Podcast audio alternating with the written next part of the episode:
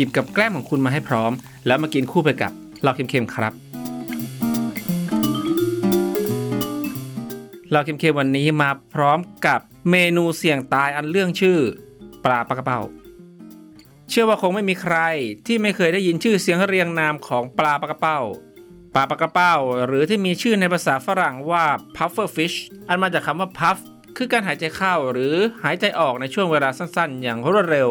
ในทางแสลงคำนี้มักใช้คู่กับการสูบบุหรี่หรือซิก้านอกจากนั้นมันยังมีชื่อในภาษาญี่ปุ่นว่าฟุกุปลากระเป้าเป็นปลาที่ไม่มีเกล็ดพวกมันมีขนาดเล็กตั้งแต่ไม่ถึงนิ้ว จนถึงขนาดมากกว่า 2 ฟุต มีทั้งชนิดที่อยู่ในน้ำจืด น้ำกร่อย จนไปถึงในทะเลปลาปักเป้ามักถูกหยิบยกมาเป็นตัวละครสุดน่ารักในการ์ตูนและภาพยนตร์อยู่เสมอ โดยเป็นเพราะพฤติกรรมการป้องกันตัวอันเป็นเอกลักษณ์ของมัน การพองตัว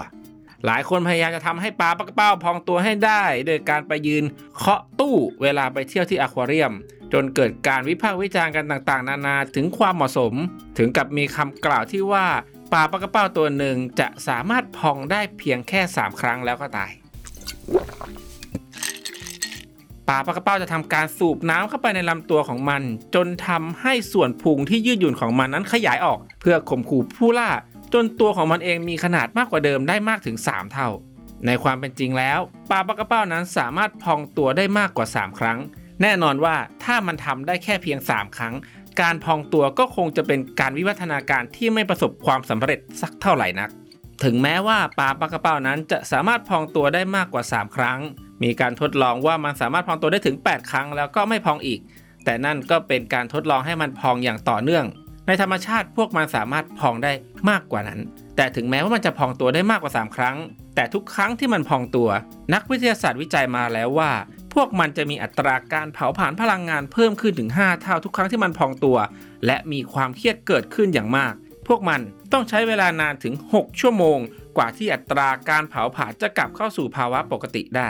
และแน่นอน ความเครียดอย่างมาก อาจส่งผลให้สิ่งมีชีวิตมีสุขภาพที่แย่ลง และส่งผลถึงชีวิตของพวกมันได้เล่าเข้มๆแถมท้ายปลาปากระเป้า อยู่ในวง หรือ Family ที่มีชื่อว่าเตรตราออดอนเทดี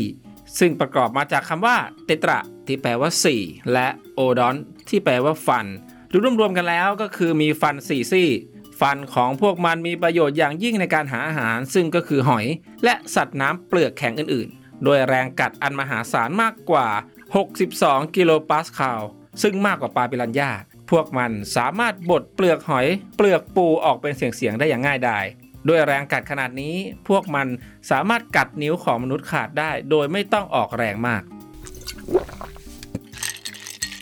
นอกจากการพองตัวและการกัดแล้ว อีกหนึ่งกลไกการป้องกันตัวเลื่องชื่อของมันก็คือพิษปลาปลากระเป้ามีพิษที่มีชื่อว่า tetrodotoxin ซึ่งก็ตั้งตามชื่อ family ของมันนั่นแหละ พิษเหล่านี้สะสมอยู่ในผิวหนัง ตับและดวงตาไม่สามารถทำลายด้วยการปรุงสุก ในประเทศญี่ปุ่นมีผู้เสียชีวิตจากการบริโภคปลาปลากระเป้าอย่างน้อยปีละหนึ่งคน ฉะนั้นผู้ที่จะประกอบอาหารจากปลาปลากระเป้าได้นั้นจำเป็นจะต้องมีใบอนุญาตเท่านั้น ราะการเตรียมปลาปลากระเป้าที่ผิดวิธีเพียงนิดเดียว พิษที่ส่งผลต่อระบบประสาทของมัน ก็อาจทำให้อาหารมื้อนี้เป็นมื้อสุดท้ายก็เป็นได้ เล่าหมดเสียแล้ว ไว้พบกันใหม่โอกาสหน้า สวัสดีครับ